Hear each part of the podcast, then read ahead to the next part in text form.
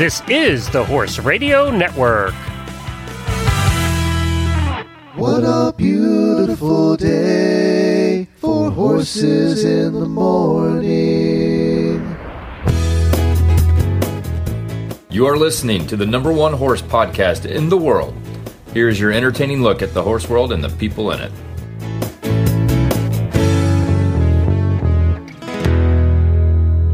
I'm not used to Chad jumping in there, and he scares me every time. Good morning, everybody. I am Glenn the Geek from Ocala, Florida. A reminder that is my husband, a very, very affordable voice guy. Yes, yes. Hi, Jamie Jennings in Norman, Oklahoma, and you're listening to Horses in the Morning on the Horse Radio Network for March 27th, episode 2148, brought to you by horseloverz.com. Good morning, Horse World. Guess what day it is? Huh? Anybody? Julie, hey, guess what day it is? Oh, come on, I know you can hear me. Mike, Mike, Mike, Mike, Mike. What day is it, Mike? Leslie, guess what today is? It's hump day. Woo woo! What today is? Wednesday? Wednesday. Hit it! That's right, it's hump day with your Horses in the Morning hosts, Jamie, that girl Jennings, and Glenn, the geeky pony guy. Wednesday, I Well, on today's show, in our horse health report, Dr. Tunis comes down to share tips for feeding late term brood mares, which Jamie knows nothing about whatsoever in recent history at all.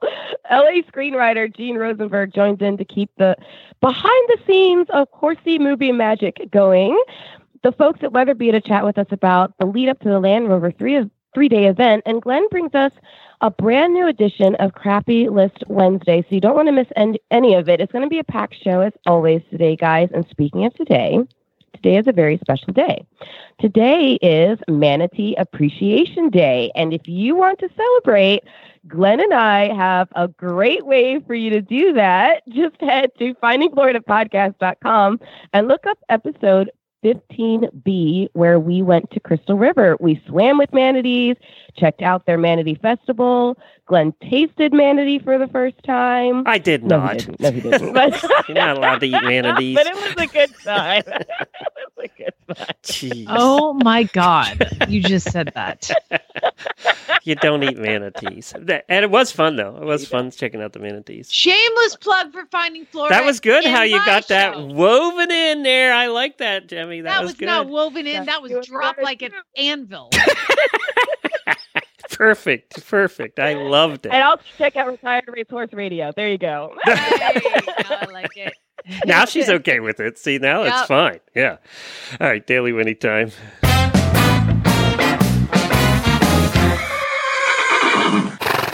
I have a bunch of new auditors I wanted to say thank you to, and they all have wonderful, difficult to say names. Kayla Haynes, Abby Shid- Shid- Shidler, Dicky, Jen. Wow, be careful on that one. I know. Jen Yeah, you're gonna have to edit that out. Jen Baladelamenti? Ba- Badalamenti. Badalamenti? If you Oh say it God. fast, it all runs together. Badalamenti. Uh, you go. Elena, who doesn't have a last name, it's just Elena. And Jennifer Spence. And we want to welcome oh, Elena. She sounds like she would be, doesn't she? Especially the way it's spelled. It's spelled differently too. So uh, we want to welcome all of you. If you would like to become an auditor, just head over to horsesinthemorning.com and click on the auditor banner. And for as If little as a dollar a would like month, Glenn to butcher your, Your name, name. live on the radio. we can do that for you. If you pay $2, I'll mess it up extra special.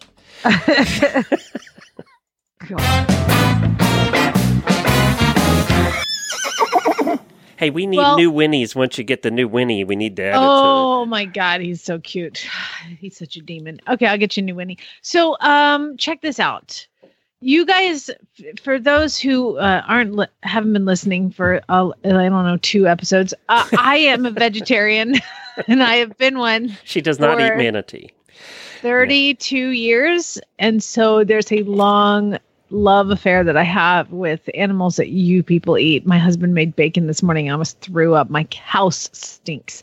Anyway, Oh, it's nothing like point the smell being- of bacon in the morning. Ugh. Ugh. Oh, so good. That sizzle. I had that this morning, and uh, Jennifer walked in and said, "House smells so good today. What'd you cook?" this is this is not Jamie's story goes off the rails. this is not where I was going with my daily winning.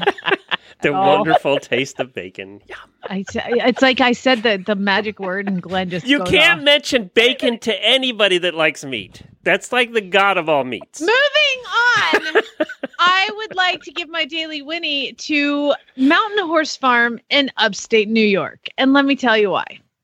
Apparently, there is a demand, they say, presumably from city dwellers who have little to no contact with animals in their daily lives.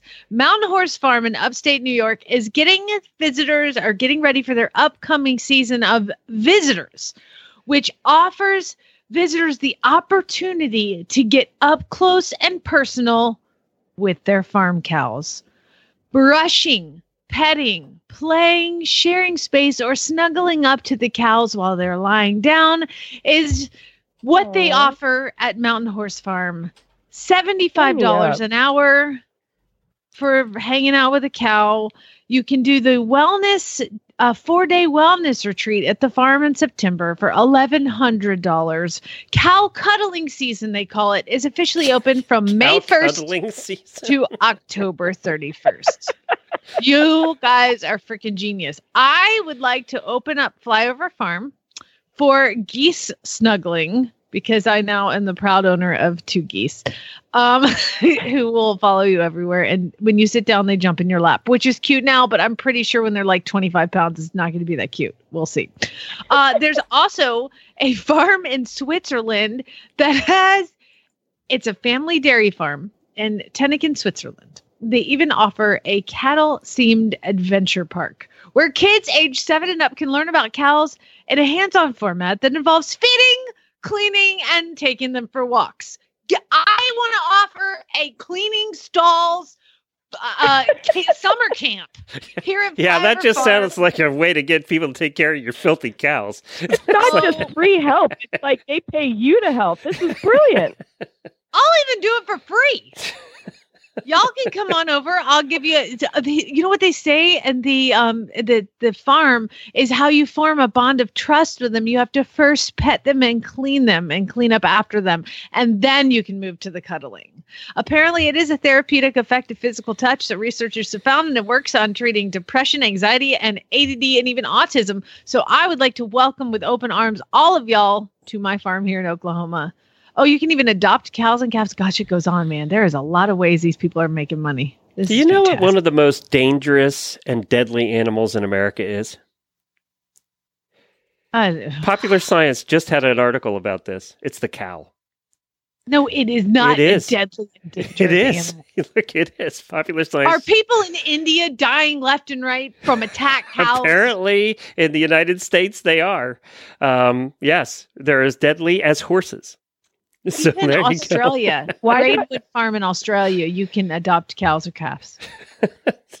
All I know is the cows we had were not very friendly. They really did not want to. You know why? Because you didn't clean up after them and brush them and bond with them and then snuggle. They were a lot like your baby horse. They were a lot like your little colt. they would, Two- toothless chase you down. sharks. Yeah, they really didn't want to be snuggled. There wasn't snuggling with these cows. I hope they have snuggly cows because uh, You otherwise, know why? yeah. because they had the psychotherapy within them to understand that's probably not the right word. They they had the they knew you ate meat. They knew they were going to be in the freezer in about two years. God, I'm glad I don't eat. By the way, my son eating bacon this morning, he's like, "This is so good." I'm like, "Ew, don't eat that white slimy part." And he's like, "Why not?" I'm like, "Cause that's the fat that was on the inside of the cow's belly." And he's like, oh, "I'm not eating that." I was like, "Yes." Corrupting kids one at a time. Moving on, uh, the Dubai. World Cup is happening this weekend, and it's uh, got a total. There's now there is six Group One and Group Two races in Dubai. This is like the biggie every year, and the total prize money is thirty-five million dollars. God. They have a lot of money to throw around over there in Dubai, and uh, that's for six races. So, it, of course, it's held at the Meydan Race Course, which, by the way, looks absolutely beautiful. Um, if you're going to see a race course at some point in life, if, if you didn't have to go all the way to Dubai, it would be great. But uh, apparently, it's just the most out of this world race course. Everything in Dubai is out, of, this, world. because there's just no limit to the money. Yeah, exactly. And that's why we should all be driving electric cars and level the playing field. Well, Dubai World Cup winner Thunder Snow will have the opportunity March 30th to win two times in a row. So Thunder Snow won last year and is re-entered this year and would be the first one to win two times in a row. Um, and that's a twelve million dollar race, by the way. That uh, the the big one that day is twelve million dollars. Uh, there are five United States horses that uh, will take their best shot, including Seeking the Soul. Uh, trainer Todd Pletcher has Audible. Remember Audible? We've covered Audible before. Uh, last year's St- Stephen Foster handicap winner Pavel, P A V E L, owned by Reddam Good job. Racing. Do you know that job. one? Yeah. Yeah. And of course, a name we haven't heard in a while, Gunnevera is back. Gunnevera is the lone member of the U.S. trained horses without a top level win. If you have no wins, why would you send them to this? Because you know how much you get for second place? Yeah, okay. Twelve million dollar race. Maybe he's You're good at second be place. You're gonna make bail. At that. Okay. and of course, the Sheikh has a bunch of horses in and all of that. Uh, but uh, and there's some from England, I think, and some from Australia that have come up as well. So that's you know all what? happening Heck, I'm on. getting on a plane. Also, I'll run in it. they haven't offered to pay our way to get press passes for this one for some reason. They could. I'd go over for that. Um, also, you know, we cover the World Equestrian Games here uh, on the Horse Radio Network. We've had shows about it over the years, and with my co-host Samantha, who we hope to, well, who we'll see at Land Rover. First time I've seen her in a while. And apparently, she's doing very well for everybody that's asked. Uh, they are now taking bids at the FEI for the 2022 World Championships. But if you remember right, after the fiasco was that was the last WEG, they said, look, we haven't had any bids for anybody to take all the disciplines at once. So we're willing to break them up. We're still going to do the world championships all in one year, but maybe we'll do them at different locations. Well, they've had 20 countries that have expressed interest in hosting bits and pieces of those of those different disciplines. Um, they've not publicly revealed the names of those countries, and apparently it's a big secret right now. Uh, but they've opened the bidding process to single and multi-discipline bids, uh, so they're not excluding full games. You can put in an offer to do the full games if you want to. But then they're hoping to whittle this down. They had uh, about 70 delegates there at this conference. This is the first time they've done a conference about it and actually talked about what's involved to give people an idea of what they're getting into. After the last WEG, I think they, they figured they better do that. And they're hoping to draw up a, a short list of candidates by the end of June. So, I mean, it technically could be we have three of the events over here, and there's four over there, and two somewhere else. I mean, it could be completely separated by oceans. Or they could just do it all in the one region if they get enough people in that region. Rumor has it, and this is just a rumor, I have no substantiation, that the World Equestrian Center that we've talked about, and remember we had them on not too long ago talking about the Florida, World yeah. Equestrian Center opening near our house uh, in 2021. Rumor has it that they put an informal bid in to do the wagon 2022. Um, now, I don't know, you know, it's hot as hell here in September and, and October, even. So I don't know when you do it. You almost have to do it in like February or March uh, to do it in Florida. That would be a tough one. It, it was hot when we were in uh, in North Carolina and Tryon. So that's open. Uh, looks like it will happen, but you know, obviously, uh, we won't be covering if it's scattered across the world. Uh, if there is another, I've been asked this too because the show was so popular. If there is another WEG and it's in one place, Samantha and I will be back. So you can look for that. You got some advice on Monday from Monty Roberts for those that weren't here. Um, your one horse uh, took a little trip in the trailer for the first time, your thoroughbred, and had a little meltdown. And uh, yeah, I mean, so so I took Groot on his first field trip. I see all these people. There's a thoroughbred makeover trainers only Facebook page, and I get so frustrated looking at it because all these people are like, "Oh my god, field trip Friday! Okay, we're at a hunter show. My horse is jumping a two six course," and you're like, "I hate you because my horse and I've been training him for three weeks. yeah, Yeah. yeah, yeah. exactly. so I mean, you know, you, you, you're going to see a little bit of everything, but so I, I was like, I gotta get him out of here. And he's really great here at home. Some most of the time. Sometimes he's not. Um, so I put him in the trailer and he didn't load really well, but I'd practiced loading before, so I got him on, closed him up. I Duke in the front, and my girlfriend was with me, and we drove them 2.2 miles down the road. I got him out of the trailer.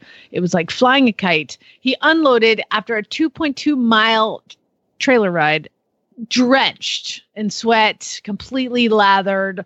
The two miles had almost killed him. like, and you know, I brought him here when I when I moved him here. It was like 30 degrees, so that's probably why he didn't sweat. And so now it's you know 50, and he's dying.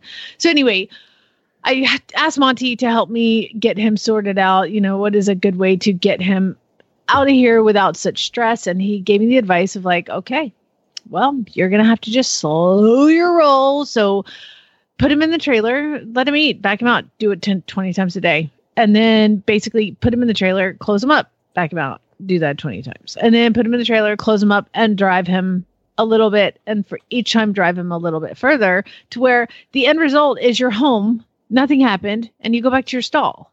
So I did that. And so I've been loading him. He goes in there and he gets the sugary senior as opposed to his boring pellet. Um, so he gets a go in there, have a bite, back out. Go in there, have a bite, back out. Ha- go in there, have a bite, back out. I closed him up, did all that, put him in the trailer, and I drove him forward. As of yesterday, two days in, I put him in the trailer, closed it up, closed all the partitions, drove him forward about 15 feet, reversed it 15 feet, got him out of the trailer. He was sweaty. it's just that. So we're going to go a little bit further today, maybe all the way to the driveway and back because I've got it, the trailer parked in my arena because why not?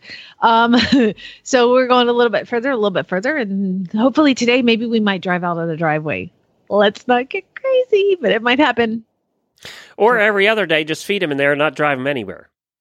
No, he's fine going in. He walks in, no problem. It's when you close him up and you start the engine of the car. Uh. is it like he gets super panicky? He's fine going in and out, in and out. And then I, I decided I was going to try this with Drax too because he's also a four-year-old thoroughbred. And Drax walk right in, no problem. But where Drax has the issue is backing out. Mm. He, That was I took him in.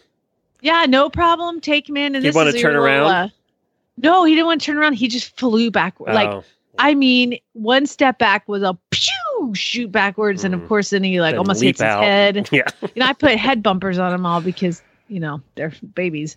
Um, so then what what you do to fix that? Here's a little training tip for you. You get a ra- uh, trailer with a front ramp like we did. No, you don't do that. don't sell all your stuff and buy new stuff. That is not a great way to figure it out. Take your horse in. If they, That's you what know, you- Jennifer told me was a great thing to do. You mean Yeah, she was lying to me? Smart. she, she got herself a new trailer. Hello. Um, so take your horse up to the trailer and load them one step. Uh, The horses don't know how to back off trailers. They have no idea. Load them up one step. They put one foot in. Oh, stop. Good job. Give them a rub. You're the best pony in the world. Back off. Load them up one step off. One foot in, one foot. I like the hokey pokey. Right foot in, right foot off. Right foot in, right foot off. Right foot in. Okay, that's no problem right and left foot. front feet in, back off, front feet, back off, front feet, back off, front feet, back off. Three feet. One, two, three, back off. One, two, three, back off. One, two, three, back off. And then four, back off, four, back off, four, back off. And then four all the way in, back off a little further. Everything should be very gradual. I'm not kidding you. This horse like loads and unloads perfect. So just doing that just takes time, takes patience, takes homework, takes work ethic, and y'all can do it. Just figure out a way to think about think about this. You don't start climbing the ladder from midway up and go to the top. You start climbing the ladder at the very bottom, first rung. And so you got to think about how can I make this the lowest rung of the ladder. You don't take a horse, canter up to a three foot fence and expect it to jump it. What do you do? You trot him or you walk him over a pole on the ground and then it gets higher and higher and higher each time. So think about that. Or do it, Glenn. Glenn, your wife was very correct in buying a brand new trailer. It's by the way, I don't know why all trailers aren't made with front ramps. To be honest, it's so nice. Sucker. well, I have a crappy list for you, and uh, Jemmy can play along for a couple minutes too before you call your guest. Um, a friend of mine, Eva, uh, posted this on Facebook. What uh, list what you remember from childhood that a younger person won't get? So I'm what 20 years older than you guys? No, 15 years older than you guys. So I'll remember some Jimmy, of these. are we? Are we? Are we, Jimmy and I close to the same age? Yeah, I think so. I think you are. I think so, ish. Yeah, I'll be 40 this year. Okay, forty-one. Gotcha. Okay, so um, you're young. I You're want to see baby. which one of these you remember because I kind of remember I'm in almost my all of them. 30s, dang it. Holding on. How about uh, so? This is some of the answers she got from peop- her friends. Sitting at the table with the family to eat every night. We did that every night, but I don't know many families that do that anymore. Did we you? did not You do did that not? because my father was very, very annoying um, to eat with, and that's this is honest God truth. To ask my mama, uh, he was incredibly frustrating to be with. So my mom would feed just us kids, and but we never had family. I think twice in my life we did, and us kids were like, we're not doing that anymore. Um, however, I make my child sit down with us now, so that but there's only three of us, so it's not like crazy schedules and all that. Jemmy, did you guys have? we never sat down. Mm, We we sat down all the time as a family for for dinner, and then and I have I have memories of that around a dining table. Then I have memories of us sitting down when TV dinners became a thing. we sit down literally in front of the TV. yeah, And now my son and I, we still sit down in front of the t- around the table, but it's the coffee table still. in front of the TV. Yeah, I've eaten at your house. I know how that goes. So uh, we do the same thing. We eat in front of the TV. We, I think the kitchen table gets used when we have company. And that's it. That's the only time. Um, getting up to change the channel or the volume on the TV set. And the youngest kid was always told to do that. They were always the one in charge of that. Do you I guys remember, remember that? was. Yeah. Yeah. Um, only three. Well, I used to love the click of the dial, though. That was nice. Yep. That was satisfying. that click. the three channels because you didn't have to turn too far because that's all you got was three channels. That was that's UHF. yeah. And how many times did you sit there as a kid and go back and forth, back and forth, hoping it would change, that something better would be Oh, on? the ears. the ears. yeah, get some tinfoil. Get some, Johnny, get some tinfoil. Bring it in here. I need it for the TV. How, No, actually, my parents were like, my dad, that aforementioned frustrating to sit down with, he ate in front of the TV every night. So he paid for like the beginning of cable, which gave you like 12 channels. Oh, you were, were famous. you were lived in the city too. You didn't get that in the country. Uh, you didn't get that in the country for a very long time. How about HR Pufnstuf? no. Oh no. So so the the person that wrote this wrote HR Pufnstuf and in parentheses put also known as my first acid trip. Um, which was pretty much true of HR Pufnstuf. Probably why I didn't watch it because it made my parents flashback. How it was called HR Puff and stuff. stuff. Yeah. Look that one up sometimes, kids. Um, having to get to the ba- this is I wrote this one on hers. Having to get to the bank before it closed on Friday before the weekend to get cash out. Because if you didn't get ca- you didn't get cash out on Friday, you were screwed. There were no ATMs. Yes. You need to fill out that Actually, I remember withdrawal. Yep. I remember when Publix started having ATMs around. I don't know if they have, if you know, if they have Publix anywhere near where. I don't think so. It's totally a Florida grocery store. But when Publix started having ATMs, it was like the best thing ever because then you could get cash on the weekend and they didn't charge a real a big fee. It was nice.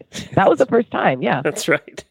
Uh, party lines. We actually now that's on your telephone, people. And what Party happened line. was Freeway. li- we had Oh, we lived on a street where there when when we first moved there and that was in the 1960s i wasn't even born yet they had five people on the same phone. So what happened is that phone that was on the wall hooked to the cord there were five of your neighbors that were hooked to the same telephone number. And what would happen was um, if your tel- you had your own telephone number but they were all hooked to the same line so you could pick up and listen to your neighbors talk on the phone. But when it rang, you had one ring was one house, two rings was another house, three rings was another house. So it would be annoying when you wanted to call your friends or something. You'd pick up the phone and there'd be somebody on it, and you'd have to keep checking. There was no way you knew. Glenn, did you grow up with like when Lassie was made? Like that was the into the 40s? 19 Like, what the heck? That was into the 1970s where I grew up in Pennsylvania that they had party Glenn's lines. 127 years old. This is amazing. He never had a fridge. He had an ice box. you had to like cover it in shape sawdust to keep the ice thing from melting. Party God. lines. We I think in the 1970s when I was in like junior high, we finally got our first private line. It was His amazing. shoes were like suede that was tied around his whole foot. And it was a big deal when they started making the tele the those little cor- uh, curled cords for your phone that went further than two feet from the phone. When they and then we we bought the one that was like twenty five feet long, and that was cool because you had to sit down and talk on the phone. And everyone's tripping over it. Yeah, exactly, exactly. All right, one more before we. Uh, J- J- Jimmy has to get our guest on the line. Romper Room. Do you guys Nope. remember? No, you don't remember Romper Nope. Room? Neither one of you. I am No. old. Okay, how about how about You are old. how about eight track tapes? You got to remember eight track tapes. My daddy had a big old pickup truck and he had eight track tapes in the floor of them, but usually they wouldn't go all the way in because That's they had some sort of spit tobacco on top of them. Or they had gunk, or if there was dirt. They never worked well. They never, and they sounded awful. They sounded. You thought cassettes sounded bad. They sounded awful, and they were huge. Yeah, eight track tapes. Glad they went away. All right. If we have time later in the show, there's some more of these that I think that I think you'll enjoy going down memory lane. And apparently, I'm the only one that remembers some of these. Because you're 147 years old. You look good for your age. Thank you. Thank you. I appreciate that. All right, let's talk about uh, horseloverz.com before we get to our first guest and talk health. Uh, right now, they have some Noble Outfitters. They have the Balance Riding Tights for 34 bucks. Now, that is marked down because they're usually, if I remember right, 75 bucks or 100 bucks. So they are marked down a whole bunch. And the Balance Riding Tights, you'll know them because they do come in very bright colors. Uh, Noble Outfitters makes some great products, and uh, that's just one of the many things that they have on sale right now. They also have a a a thing where you can sign up. You know how they always have their enter to win contests over there? Well, right now it is a Wintec bridle, Weber's, and two saddle cleaners. Uh, valued at $125, so you can sign up to win that now. And their uh, their deal of the day um, is a whole bunch of different stuff from hug blankets at 60% off. They have gifts on sale. They have back on track stuff on sale. So head on over there right now. They have back on track sheets right now marked down about 30%. So Can I make a confession? yeah. Now that Chad's not in the house, I'm sure Yeah. he's not listening. Um, I was listening to Heels Down at Happy Hour, and they were talking about how people sometimes get online and buy things when they've had a little. Oh yeah, they were talking about wine. drunk buying. Yeah. Yeah. All right, horse lovers, just so you guys know, had a deal of like twenty dollar fly sheets. And I was like, oh my god, every one of my horse needs one of these. And uh, how many bottles of wine were you in at that point? ah, it doesn't matter, Glenn. I just thought I, I and I since then I'm you like, can't let an open happen? bottle. It goes It bad. over the weekend, and I was like, "Yeah, I- you know," I was like, "I can't. Can I? Can I? Did that happen?" And I like went back. Yeah, it happened. And so shortly, every one of my horses is going to get a brand new fly sheet. Which, by the way, they're all different sizes and exactly the same color. oh, good. That'll be great. That's a horse husband's nightmare right there. oh God. yeah. Good time. yeah, and uh, did, did, did were were you the only one that was drunk buying from horse lovers, or were there others? Uh, I didn't. well, in my house, it was just me. I don't know about other people, but Anybody else out there uh, maybe have a little and then buy things? Let us these know. These tights are really cute. And right now, I'm like, that's not uh, like it's not sensible. I have so many riding tights, but tonight might be a different story. Do you? T- oh no, I'm not going to ask you that question on the air. We'll let that one go. Horse Ooh, lovers. I know. I gotta hear it. no. I can choose not to answer, but I gotta hear the question. not with Doctor Thunes on the line here. We're not going to Oh. answer. not going to ask that one. All right, let's go to our guest. Uh, oh, let me do this first. Horseloverz.com.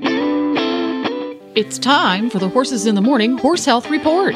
When our intrepid hosts, together with an unlucky member of the equine veterinary trade, attempt to inform, enlighten, or terrify horse owners everywhere into funding a Kickstarter campaign to mass produce Kevlar coated, bubble wrap lined equine products. All right, we've got Dr. Tunis on the line. Good morning. Thank you so much for joining us. You're welcome. Great to be here. I'm chuckling from your little uh, sort of gap filler there. I love the idea Well- of Kevlar bubble wrap. Yes, well, Uh, if you yeah, we're getting towards. that. Uh, yeah, we're coming towards the Kentucky three-day uh, time. So I always think of this time of year with all my eventing clients. We're all begging for Kevlar bubble wrap. I bet. Yeah. Where where in the world are you? I'm in Gilbert, Arizona. Oh my gosh, I just moved out of Arizona here in Oklahoma and I miss it. How, was it just the best winter ever? Actually, apparently it was the coldest one. We just moved here last August. Um, I lived here briefly about 13 years ago, but all the locals tell me this past winter was one of the colder, wetter winters anyone can remember, but it was just fine with me. Yeah, I was gonna say t- tell them to move anywhere else in the country, and they'll see what it's like. right. I Well- mean, you know, I was watching, what, yeah.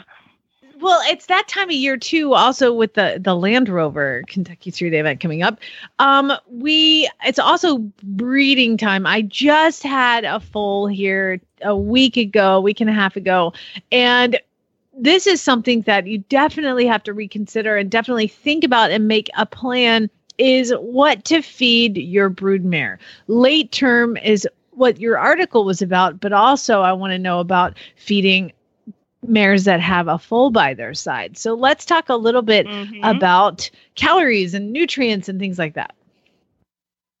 Yeah, absolutely. Um, I think you know I I see a lot of mares that are um, not really fed adequately during lactation. Um, I think there's a bit of a misconception sometimes that oh you know when she's pregnant she's eating for two you know she needs a lot of feed um, and in fact in reality um, they don't need that much more feed while they're pregnant um, than a the same mare maybe doing light work. But when she's lactating, um, you know, if you were to take that mare and put her into intense race training at the racetrack, um, her protein requirements when she's lactating are higher than they would be if she was in intense training at the track. And her calorie requirement isn't far behind. And, you know, when I tell people that, they're sort of shocked because I think we think of racehorses at the track as sort of being our supreme elite athletes. And everyone's like, oh, yeah, they need a lot of groceries. Um, but they don't have that same thinking for lactating broodmares. Um, and obviously it depends on the individual mare and you know what breed she is. I mean, I have a number of clients that breed the Andalusian PRE horses, and you know they're quite easy keepers, and quite honestly can go through a lactation on on a good quality hay and a ration balancer. Um, but if you've got, you know, some of the more thoroughbred type warm bloods or thoroughbred brood mares, those mares definitely need, you know, more groceries both while they're pregnant and definitely while they're lactating. So there's definitely individual horse differences. And it also depends on, you know, is this a one-time brood mare? Is this your mare that you just really wanted to foal? So, you know, she's a maiden mare, you've bred her for the first time, or is she a brood mare for a living and this is her fifth foal and you're going to breed her back? And um, those mares also may need more groceries than that one-time Really? maiden mare. So why Mhm, is just that because they then? Yeah, why is that? Why would that be if they get it's their fifth baby versus their first baby? What's the difference? Well, it's not so much that the demands are different, but you know, if you haven't kept up with them while they're lactating, and you know they're going to produce milk and feed that foal, you know, whether you give them the groceries or not, um, and so they're going to use all their body reserves to produce that milk. So they're going to use stored body fat, hopefully stored body fat only. But if you're really underfeeding them, they're going to start building mus, you know, burning muscle mass as well. Um, and then you know you come out of la- uh, lactation and you've already bred them back. So they're already five six months pregnant and you're about to do the whole cycle again. And if it's kind of difficult to get weight back on that mare you know once she's in the later stages of pregnancy because at that point her body is sort of primed to send all those nutrients back to the foal that's in utero so you're always playing catch up so you know by the time you get several foals in if your nutrition program hasn't been where it's supposed to be um, you know, I speak to breeders who are like, oh yeah, you know, every third or fourth year, I just, you know, I can't, the mares don't get bred, and I just give her a year off. Um, and then she comes back again, and I can breed her. Well, part of that may be that, you know, she's just sort of got to the point where she's depleted all of her body reserves, and she needs a year to catch up. Um, and you could you know potentially avoid getting there if you stayed on top of her nutrition the whole time um, she was pregnant and and lactating in those previous pregnancies if that makes sense um, and i do think that in some you know again the, the brood mare is sort of the the second citizen in a lot of breeding programs, right? It's all about the stallion and all about the foal. Um, and the mare is just a vehicle to get you the foal. And and um, and so I see a lot of brood mares that actually don't really, you know, sort of what I would say career brood mares that you know not you know not that much attention is necessarily put on their nutrition. Um, they're, they're sort of you know Which is crazy. they, do the job they produce the- the foal. They're the Right. vehicle for the baby that is the you know your dream come true. Absolutely. So uh, I I like to think of it like this, Dr. Thunes. I had a child. I don't know if you're a mother or not. I think you are because I think I you have to get your kids to school. Mhm. Okay, they tell you when you're breastfeeding that the weight is just going to melt off. Uh, just you're going to just the weight is going to melt off when you're breastfeeding. Here's this. Here's the the lie that they tell you because the problem is when you're breastfeeding, you are hungry. Like I could not vacuum in enough food that to keep myself from being starving because this little leech of a human is like sucking my life force out of me. yeah. That's true. And it's a bit of a shock when you stop breastfeeding. Yeah, and like, and you suddenly realize, well, dang it, I can't eat all that stuff. yeah, we were like, wait a second. I thought it was supposed to just melt right off. Lies they tell you when you're having children. well, I, this is fascinating. You you did write a hor- uh, an article for thehorse.com. Now, one more thing before I know you've got to go and get your kids to school. Talk to us about vitamin E. How do we make sure our foals are getting enough of it and our mares are? Yeah, I mean that is important. Um, and just still going back to feeding the brood mare, um, you're you're dead right. I mean, feeding the brood mare, it's super important for your foal, right? I mean, it, it is the it sets your foal up for life, right? So we know that um, you know mares that are fed unbalanced or deficient diets in their last trimester that aren't getting adequate trace minerals, you know, those foals may be um, at higher risk for things like OCD and joint conditions. So making sure that mare has a balanced trace mineral profile in her diet during those last trimesters when that foal is creating a lot of collagen and bone matrix and, and the like um, is really important. Um, and as you say, vitamin E is really important because that does transfer to the foal um, through milk after the foal is born. And so making sure your mares have adequate vitamin E that last trimester, certainly that last month where they're building colostrum is really important. And then um, making sure that the foal has enough vitamin E definitely going into the weaning period. Um, and so I would recommend that, um, you know, breeders really talk to their veterinarian about, you know, potentially taking some blood work from the mare um, towards the end of pregnancy to make sure vitamin E is where it needs to be, and also from the foal.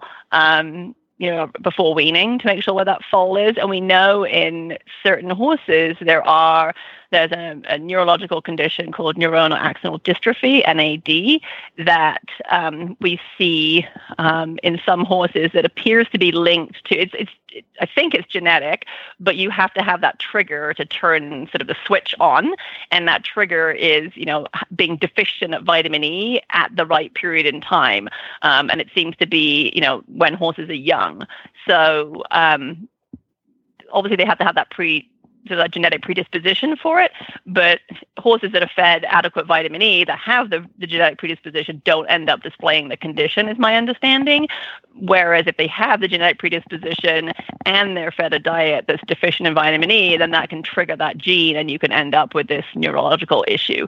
So vitamin E really is important. And, you know, for a lot of horses that are fed, I mean, any horse, I don't care whether they're brood mares, foals or not, but you know any horse that's fed basically a hay-based diet is likely to be low in vitamin E because it's not heat stable, and so it doesn't. Um, there's a there's a lot of naturally occurring vitamin E in fresh pasture grass, but it's not heat stable. So when you make hay, you lose a lot of your vitamin E.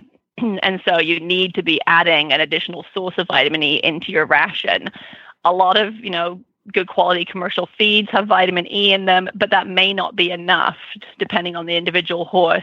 Um, you know, there's some very interesting work done by Dr. Finno at UC Davis looking at vitamin E status in different horses. And, you know, they've really shown that even when you're feeding enough vitamin E on paper to meet requirement, you can still have a horse that's deficient in vitamin E. And um, so you may need to be supplementing above and beyond what your horse is getting in their feed. Um, and the only way you can really tell if you need to be doing that is to do blood work. Um, so I'm a big proponent in, um, you know, doing the blood work in all horses and making sure they're getting adequate vitamin E it does have performance implications. When I've really seen horses blossom when they have adequate vitamin E, better muscle development, better performance recovery, obviously, you know, a lowered risk of some of these um, neuromuscular conditions that have vitamin E components to them. So um, I think it's really important in all horses, but yes, definitely in broodmares and foals as well. All right. Well, Dr. Thunes, people can see your article on thehorse.com. Do you have a website or anything where people can get a hold of you?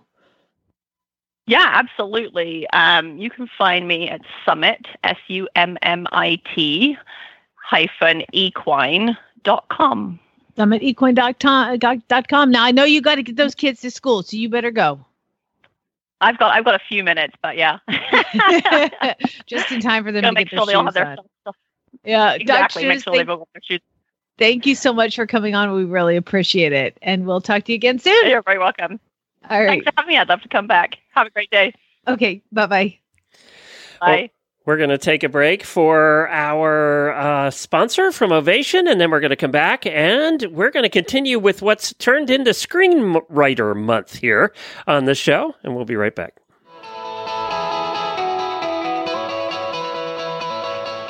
Horse people know that they can count on Ovation's value, quality, and style when it comes to hard-wearing schooling attire, affordable show gear for horse and rider, or top-of-the-line equipment for riders at every level.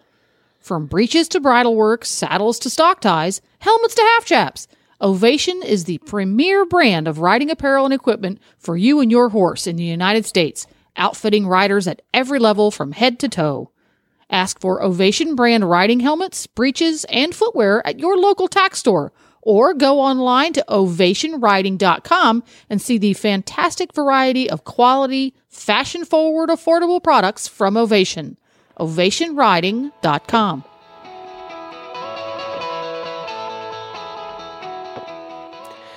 Well, a couple of weeks ago, we brought you a great interview with screenwriter John Fusco, and today we speak with Jeanne Rosenberg, screenwriter of many movies in the horse world is familiar with, especially The Black Stallion, The Young Black Stallion, Running Free, and many others. Good morning, Gene. How are you?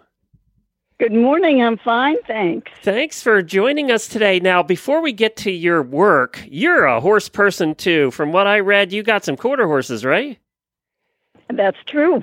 I'm a reiner. Oh, really? Wow. Do you compete? Yeah, I do compete. Yes. Wow. So, I've been for years. and you started riding when you were young, right? I did. I was a little kid. I had a, a 17 and a half hand high American saddlebred horse that I could walk underneath standing straight up. Didn't even have to duck. also had a couple of older sisters that uh, rode with me, so that helped. And did you compete from a young age, or were you just a horse crazy kid riding around uh, doing things you weren't supposed to? Horse crazy kid riding around uh, the Midwest doing, yeah, things I wasn't supposed to. Yeah, Exactly. You know, you could get away with more of those things back then than you can now. Yes. Parents- yes, yes. It was. It was. It seemed safer, and uh, it was fun. And right, we were given uh, a loose line to go run. And let's face it, I, I think I'm a, I'm uh, c- close to your age. Parents didn't care as much, I don't think, back then. They sent you out, and as long as you came back alive, that's all they cared. Um, Right, right, right. There weren't the same fears. Uh, so, so uh, yeah, we had a lot of freedom. So, what when you were growing up as a horse crazy kid, most horse crazy kids want to end up doing something with horses when they grow up. Was that your dream, or did you want to do something else? No, it never occurred to me that you could do something with horses uh, as a kid. Um, it just wasn't part of uh, a kind of knowledge world that I had.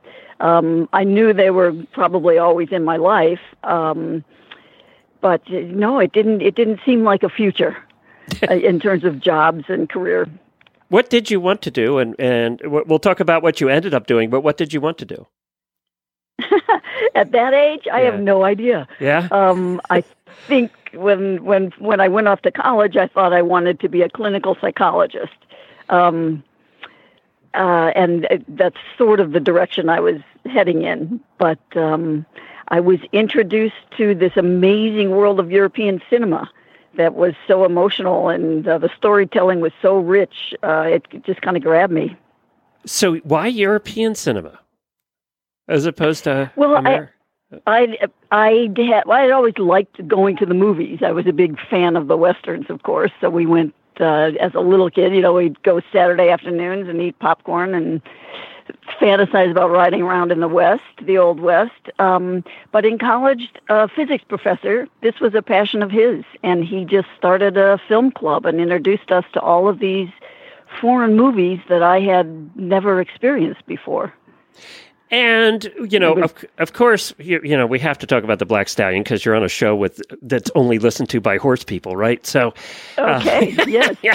And I read the story is fascinating. I just found this absolutely fascinating about how you Mhm. ended up being one of the screenwriters on that. Can you kind of give us the Yes. the story of that because it's just fascinating. Well, I can. Yeah, as a as a kid, um, I bumped into the Black Stallion and uh, just dove all the way into the bottom of it. This was, I just loved it. It was so wonderful. I read all of the books. Had no idea that there was a whole world out there of other kids, horse crazed kids, and and other kids uh, also reading these books. But the Black Stallion was so magical.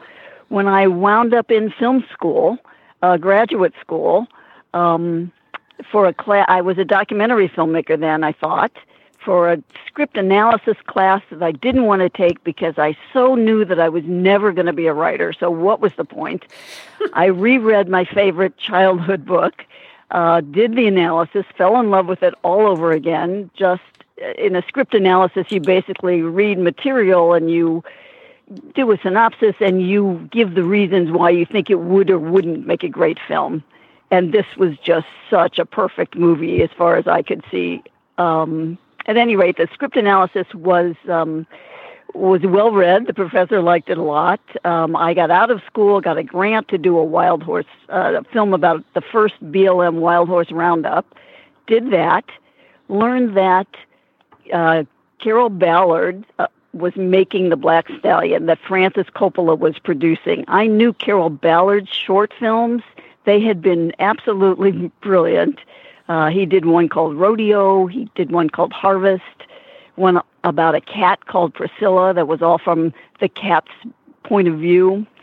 Um, I wrote Carroll a letter. I sent him the script analysis. I thought, why not? Um, and I got a call. And it was Carroll Ballard, the director of this movie, saying, I read what you wrote. I really liked it. We'll have to get together time passes. I don't hear from him. I call again. They're in pre-production. They're in canada. I reach him. I, he's apologizing. He's just got crazy. He says no time. I said well i'm sort of coming that way. Do you mind if i drop in? And i can sort of picture this guy i've never met sort of backing up 15 steps. And then he says well uh yeah uh okay. And so i do. I'm going to my hometown of peoria illinois. They're up in vancouver. So it was sort of on the way uh, drop in. I spend three days. I meet Carroll. I meet the horse. I meet this army of people who are waiting for a screenplay that Carroll has never committed to. Um, Wait a minute, wait a minute. Let's stop you there. So you show up, they have everybody there to film a movie, but there's no script? Exactly. Well, there had been a few scripts, but Carroll wouldn't commit to any of them. So we have location managers saying, What locations am I getting? We have actors who've been hired, the parts have never been written for. Uh, production designers, everyone was completely nuts because this isn't the way you make a movie. No, and it costs a Um, fortune to hang around just sitting there doing nothing, too, right? So you can imagine how nervous everyone was at, and tense at that point. Um, I was in heaven. It was just thrilling. The horse was magnificent. Uh, at one point, I'm supposed to meet Carroll for coffee in the morning. I'm making a few notes on a napkin. He comes in, kind of yanks the napkin out of my hand. And I'm saying, just make it a Carroll Ballard film. It's so perfect. It's a love story. The boy and the horse. It's just going to be gorgeous. Um, and I went home thrilled with the uh, army of nervous people behind me. But I get another call Carroll wants you to come back. Can you do that? and so I did. I, I packed up. I came back. I meet Melissa Mathison getting off another plane Francis Coppola had sent her, and we became this uh, script writing team. We were writing often on the set moments before the cameras rolled, kind of ripping off pages and handing them to Mickey Rooney. Isn't this an we actor's nightmare, by the way, right Uh, here? Oh yes. Yeah. Oh, the, everyone's nightmare. It was, uh, but it was, it was also almost everyone's. I mean, first feature. Carroll's first feature. Caleb Deschanel, who was just nominated for an Academy Award in cinematography, his first feature. Um, so everyone was feeling their way a little bit. Um, How was Mickey to work with? out. Because he had been around for quite a while by this point. quite a while Yeah. and knew, uh, you know, had obviously been involved in uh, Great Horse Story, knew the track. Uh, he hated us at first, I think, uh, and I can understand that as we're shoving pages, in, you know, under his nose. He was anxious about um, about Kelly Reno, who was the, the little kid at that point, because he knew how kids can steal scenes. I'm sure, but. Um, he grew, to, I think, to like all of us, and he was quite wonderful and and willing to share his track stories. Um, so that was kind of fun. It was fun to see the turnaround. So in that Um, movie, in the Black Stallion movie, obviously the most iconic scene is of where he's frolicking with the black on the beach, and it's just so, Right. so beautiful. How Mhm. much of that was just there? How much of it was written? What parts of the the script were not scripted? Well, the whole island sequence, there were parts of it that were uh, scripted that you don't see. Some more story points um, that that were in the Walter Farley novel. Um, that there just wasn't time to do. But this is the kind of movie that Carroll Ballard makes. Um, highly visual, highly emotional. Um, he was very hesitant to let us kind of write that material, so we would write outline after outline and pages after pages and sort of shove them at him and we knew he was reading them even though he would be kind of grumpy and grumbly about it. Um, but he knew what he wanted. He in in casting the horse Cass Olé and the the trainer Corky Randall I mean you knew you were going to get some amazing performances and then Carroll wanted also a feistier horse than Cass Olé who was a big, bold, handsome, kind stallion. And Carroll wanted more fire.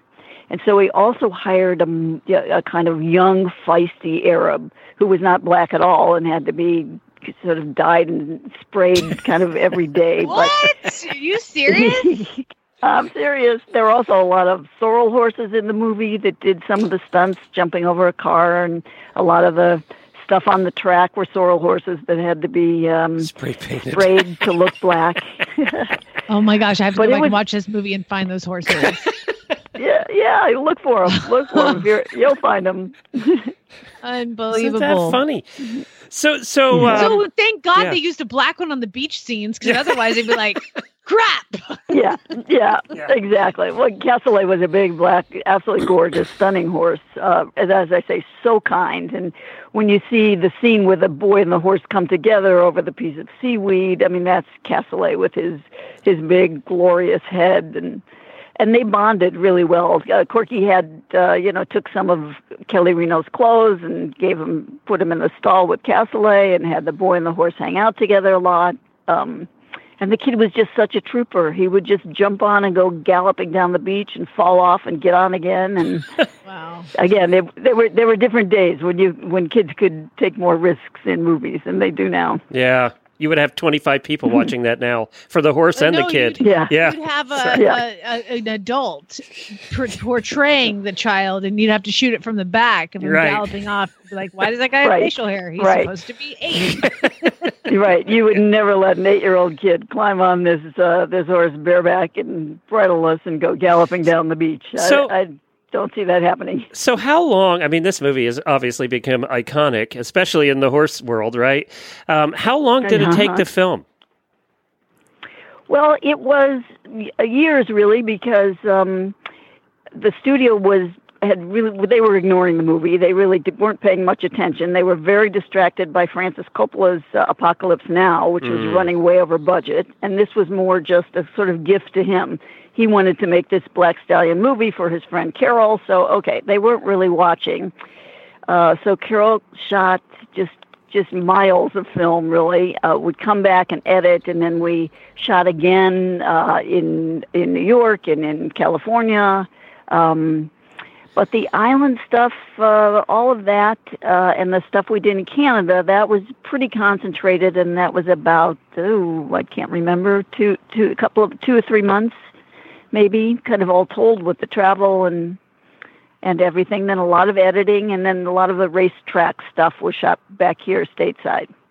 and, and and Teri Garr and Mickey Rooney. I mean, these are like Hoyt Axton. These Mm-hmm. are really, really people, uh, actors that their career has just spanned decades, really. And you Right, were kind of there right. at, the, at the beginning of it for a lot of it, and uh, it's just really, really Well, exciting. How much there- did this movie change your life? Changed my life? Well, it, it totally changed the directions. I was saying earlier, I, I had never really wanted to be a writer. I wanted to make documentary films in a kind of very different vein, but I was swept up in the magic and came back and decided, well, I paid no attention in film school, so now I have to learn about narrative filmmaking. I became a script supervisor and worked on all these early Roger Corman kind of horror movies, but that have also become iconic Piranha and Rock and Roll High School. And I met the Ramones. I, maybe this audience isn't familiar with all of these names, but. Um, in the in the film world and in certain circles, these are iconic movies too. Oh, so I got my education that way, and then uh, have been you know kind of a screenwriter since. Well, you I you also dated. uh, yeah, I, don't make me sing. I'll do you it. you also had a co-writer, Melissa Mathison, on the Black Stallion, and there's an interesting Yes. side note to this. Apparently, a big fan of the Black Stallion was Steven Spielberg, and it was Uh-huh. uh, Steven then hired a certain somebody to write the, one of the most iconic movies of all time, right? That's right. And he couldn't have picked a better, more perfect person to do this. Melissa was such a wonderful storyteller and had such a huge heart. And she brought all of that to E.T., the movie that we're talking about. Yeah. Um, and I think it was such a good match with Steven, who hadn't shown that kind of emotion before.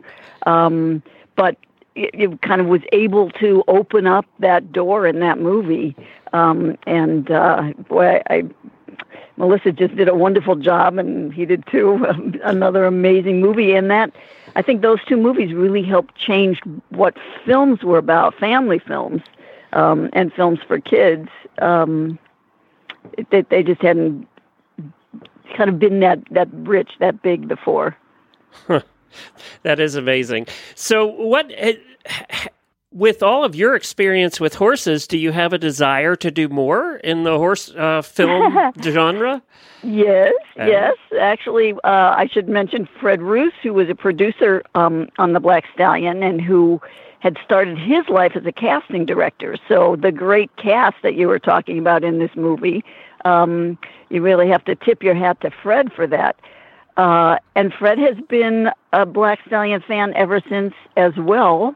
So we did The Young Black Stallion together Right. which had been a book that Walter Farley was writing um, at the end of his life. Um, he died before it was completed, and his son Stephen wrote it with him and finished it. Um, it's a kind of really interesting book, and uh, we had the idea to try to do it in IMAX, which in those days was really complicated and hard. The cameras weighed I don't know what, 50 pounds, and you had to have multiple cameras out there. It looked spectacular, but there were all these rules like uh, no close ups, and people won't be able to sit through an IMAX movie for more than 45 minutes.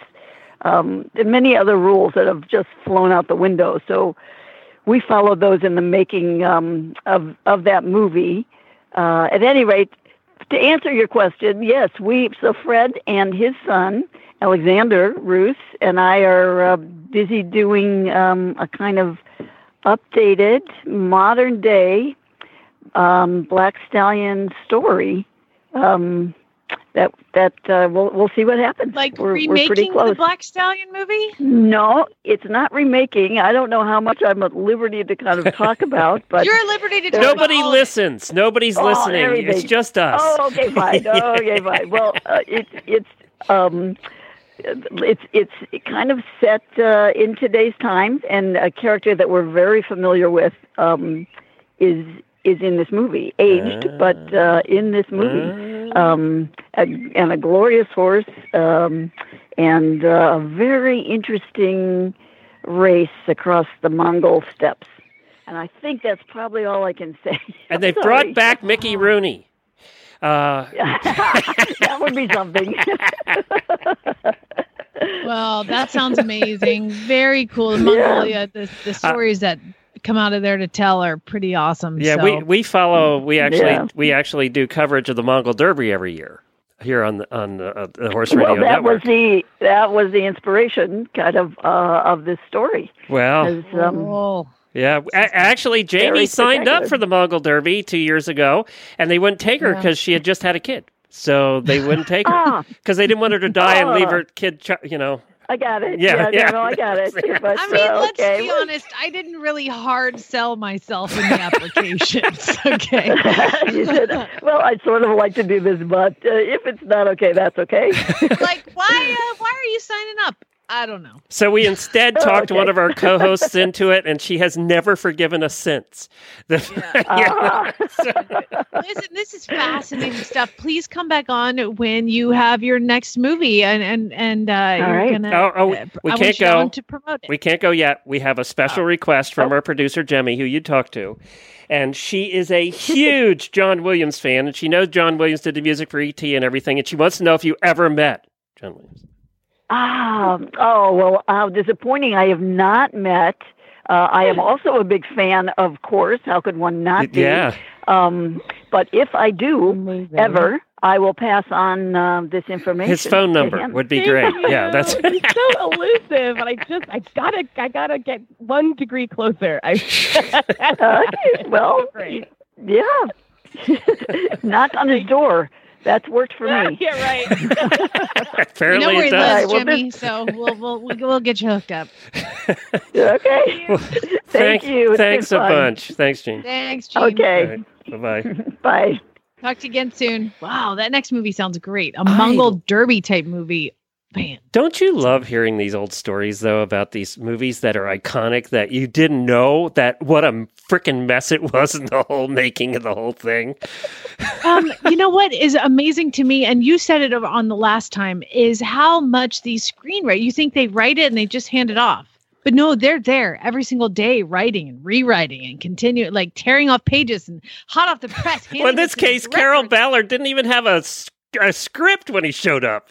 It's like there was no screenplay. It's like That's hired all the actors and we knew we were going to need these people, but we'll figure it out when we get there. It doesn't happen. It costs like a million dollars a minute when you got all these people sitting around doing nothing. And Mickey Rooney was known to be a little bit grumpy. He that must have been. I Can't even imagine. Hey, Jamie, Jamie, you told us something too that I didn't know. Tell us that little tidbit. yeah. So, well, be- before I tell you that tidbit, I actually want to flesh out something behind the scenes for the listeners. Usually, when you guys have a guest on, it's a pretty clear line between whether Glenn's gonna lead the the, the interview or Jamie's gonna do it. Whose camp is this interview going to live in? Not with this one. I have never, in all of my producing, ever seen two people fight more over who, in a good way, who is going to ask the question. No, it's me. me I next. Was. No, me leading and she interrupted. You, That's right. you guys are, were both on it, but my it was so funny. but fascinating. The, um, the extra the extra little tidbit. I learned this years and years ago. Walt Disney actually met Mickey Rooney when Mickey was a little boy, and he loved him so much. That's who he named Mickey Mouse after. Mickey Rooney. No way. I didn't know that. Huh. that right? There's footage of Walt Disney sitting there with meeting Mickey Rooney, with Mickey Rooney sitting on his lap, and that's who he named his mouse after. I am going to Google right now, and I am going to. I didn't know that. Snopes.com. That's fascinating. I can see the resemblance, though. Um, I can say that now. He's not around. Right. He's not around to uh, question it.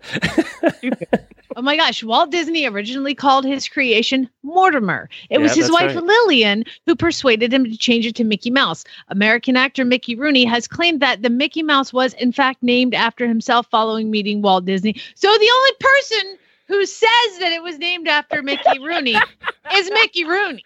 It's Mickey Rooney. Do you- and me, I can see him doing that. Apparently, as we said, he's known to be a little bit. Uh, he was the most important room uh, person in the room as far as Mickey Rooney was concerned. Um, but I also thought it was fascinating uh, the Steven Spielberg thing. The fact that Steven Spielberg was really liked the Black Stallion kind of surprised me too. I don't know why; it just didn't seem like his kind of movie. But I guess movie makers are movie makers. Yeah, maybe he's a horse guy. We don't know. Yeah. We don't know. Well, it was really good. I'm glad that we had her on. That's really it's Thanks. just really interesting to talk to the people behind the scenes of movies and kind of give you a real idea of what the actual thing looks like. you And know? so far, the screenwriters we have uh, have had on have been delightful. So there you Yeah. go. I'm, True. So thank you, Jennifer, again for for booking that one. Good job. She still hasn't gotten Carrie Underwood, but we're working on that. You know what? It's like gonna John Fusco, Carrie Underwood, Jeanne Rosenberg, all the names that go in the same name. That, all the same thing. All right, it all comes back to Carrie Underwood. Now let's uh, do a training tip. Uh, we have a little bit of time. Yes, let me find the question. You threw it at me here. Hold on. Um, it is a question that was on the auditor's page. Okay. Carrie Joe posted any training tips to get our horse more accepting of needles. In the year we've had him, we've had three experiences with needles, and only one went well. The vaccinations went well as they were quick and done by our instructor, who my horse trusts. But the blood draw to check the blood work and the sedation for the teeth was horrible. So IV shots are a disaster. Since those require more precision and therefore time, I think it gives them time to think and act out. Blah blah blah. I don't want to be that girl with that horse. Uh, I have been that girl with that horse. Okay, same thing that I talked to you guys about earlier. Is you make it very, very small. Um, somebody said you blindfold all this. I, I, I wouldn't suggest that because that some some horses when they're blindfolded really the fight or flight when you take away flight you get fight so careful with that. Um somebody says to distract with a bucket of feed. The only problem with the bucket of feed is if you're trying to stick a needle in the vein they're moving around and eating a lot. So here's the thing. It's it's not just the needle. The, the actual only part that really hurts is the needle going through the skin. Once it's in it's in. Just like so with what you us. have to Same with just us. like with Yeah. us. Yeah. Well i mean i don't like it when they push it in. Ah, i hate shots but my point is for the horse it's the needle going in once it's in it's a giant muscle or a giant vein the actual when you close off the vein well you know how your vet will hold the neck Yeah. to, to, like an IV shot it or something. Yeah. they, they just hold it off and that because the blood is coming back from the brain they're going if you want to get into the anatomy there's two vessels capsules of blood traveling one is underneath inside the neck and it goes from the heart to the brain and then the one that they're sticking needles into goes from the brain back down to the heart to get re-oxygenated. So if there's ever like super red blood and it's shooting out of that, you're in the artery. Pull out and go to the vein. When they close off the vein and they're kind of feeling, you know, to feel if they can feel the, the thing, that's because that vein gets the size of a garden hose. Okay. When they're sticking a needle in it. So it is not as difficult to hit that vein as you think. So it doesn't require a ton and ton and ton of time. If your horse is fractious, they'll want to stick the needle going downwards because then they know they won't hit the artery.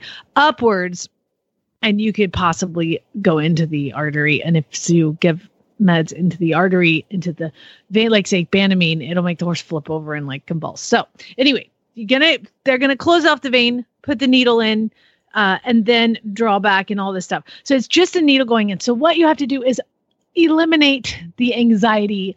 Let's take let's take giving a shot in the, the muscle, okay, into the neck. The vet walks up to the horse with the needle in hand, pinches the skin on the neck, plops it in there, and the horse, you know, once they've had it done a couple times, they start to understand that the vet coming up and grabbing onto the neck or closing off the vessel. Uh, those are two things that are going to create massive anxiety for your horse. So you need to get your vet. And I, t- I tell every vet this. I'm like, hey, try this when you have a horse that doesn't like needles or a needle shape. Pink has been shot up so many times since this whole having the baby thing that now she's getting anxiety. So what we do is you go up to the horse, say you've got the needle in your right hand, and you're going to put a, a shot into the, we'll go into the muscle. Walk up to the horse with the shot, have somebody holding it, put your hand on the neck, and walk away. Walk up to the horse, put your hand on the neck with the needle in your hand, uh, right hand, and then touch it with the left hand. Put your hand on the neck. They're gonna scoot away, scoot away, scoot away. Carrie your horse is gonna, oh my god, oh my god, and then walk away. What in Carrie's situation, you walk up and close off the vein with your left hand, having the needle in your right hand, and then let it go and walk away. And do that 10 times. And then go up to the horse's neck if you're giving it a muscle shot and pinch the skin and then let it go and walk away. And do that 10 to 20 times until the horse doesn't care. When you walk up and you pinch the skin and they're moving around, they're moving around, moving around, they finally stop, let it go and walk away. So it's just about using approach and retreat. Walk up to the horse, pinch the skin on the neck, tap it with your right hand, your other hand, bap, bap, bap, bap, bap, where you would give the shot. Let it go and walk away. And if you do that 50 times, your horse by the 50th time does not care. Walk up, plop the shot in. It's weird. They won't even notice because you do it quick, they don't notice. It's just the approach and the stress and the anxiety. You know, when you get a shot, sit in the chair, roll your sleeve up, they put the little thing around your arm, make your vessels pop out. And you're like, oh my God, oh my God, oh my God. Well, the prick is only, and it's done but it's the buildup and the anxiety. So any way that you can relieve the anxiety, remove the anxiety, Carrie, to getting that shot, walk it, do it a hundred times yourself before your vet comes. I do like to tell vets how to do this and to teach them because they're the ones that are in for horses that don't like shots. They're the ones that are going to get hurt.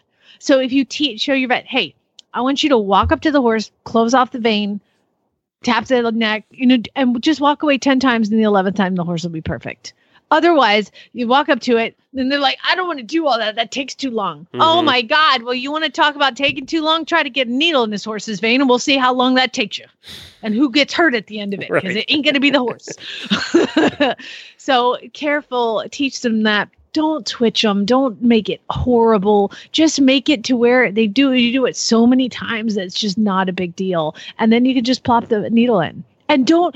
And the thing is, like when you're like finally, you're like walk up ten times, no problem. On the eleventh time, you're like, okay, I'm gonna give it a shot this time. I'm gonna give it a shot this time, and then you build up anxiety, and you're having to do. Guess who senses that anxiety?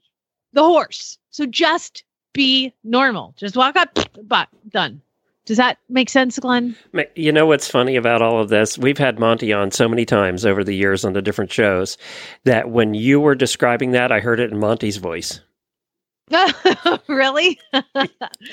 well, that's a that's a nice compliment because That was meant to be a nice compliment. I feel like um, you know, And isn't it true though? And I also was thinking as you were describing that, it's the same thing he told you about trailering and everything else. There's consistency through this horse training thing. Mm-hmm. He, he said with the trailer, walk him in, feed him, walk him out, walk him in, feed him the next day, walk him out. It's it's, it's one foot in, one repetition. foot out. One foot in, one Repetition. foot out. Two Right. foot in, two foot out. And you make everything you you make the easy thing easy. And if they choose the hard way to freak out, well, nothing's gonna happen. You just like like say you walk up to the horse and they're like, Oh my god, you've got a needle, and then just wait. And when they go, okay, nothing's happening, then you walk away. And it's just the same, it's the same thing. It's like I've been given this little gift of magic of figuring out how to do stuff. I don't think I've ever asked, I know I've never asked Monty about the needle thing, but it's it's the concept is the same. The concept is you gotta just do the work Yep. and break it down. Do the work, get it done, Same- and then you'll be fine. Same thing with uh, you know syringes full of stuff. Uh, Scooter did not like getting stuff squirted in his mouth at all. So Jennifer every day would put a Oh, little what she that. called sweet juice in there. I, I, you know, I don't know what it was. Probably a little molasses and water. And every day when uh, she'd bring him in or go out to feed him, she'd squirt some sweet juice in there. Well, now he will attack you for it doesn't matter what's in that syringe. He doesn't Mm-hmm. Yeah. care. And, well, and and there's there's even building up to be able to put the sweet juice in the horse's mouth or anything, applesauce, syrup, whatever you're gonna do. The horse gets anxiety when you come up to put something in their mouth. So think about how can I make this simpler? You're holding on to the horse. If you go to stick something in the side of their mouth, they're gonna freak out. So put your hand there and stick a finger in real quick. They're gonna, oh my god. Oh, okay. Then you're gonna put your finger in again. And I can put my I just my finger into the corner of their mouth. Beep. yeah, yeah. Be careful where you put the finger, by the way, depending on your horse.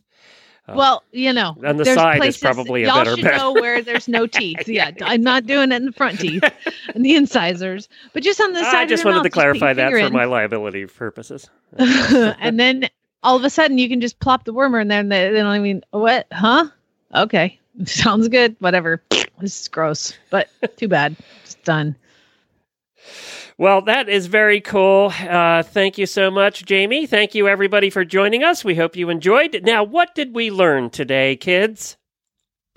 Um, I learned that a lot of the um Black Stallion was written on the fly and or not written at all. That was interesting. What did you learn?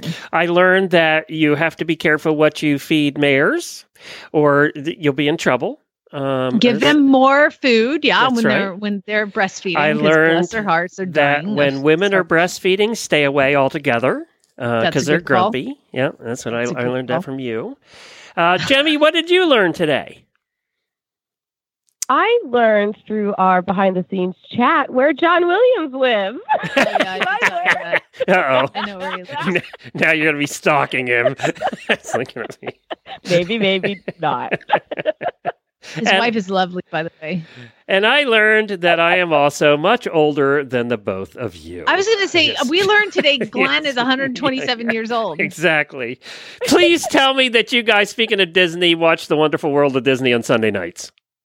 No, it was a thing. Glenn is now years. 187 years old. Cricket, cricket, cricket. Damn you both. All right, that's it. Tomorrow will be the grooming episode uh, with Liv Gude of Professional Grooms. They'll be here tomorrow. And then Friday's really bad ads. We're giving away our prize. We're giving away the boots this week. So get your ads in to Jennifer at horseradionetwork.com. Get them in by noontime on Thursday. So noontime on Thursday, get those ads in to be eligible to win the prize on Friday. That's it, everybody. We'll see y'all tomorrow. Spay, neuter, geld, everybody.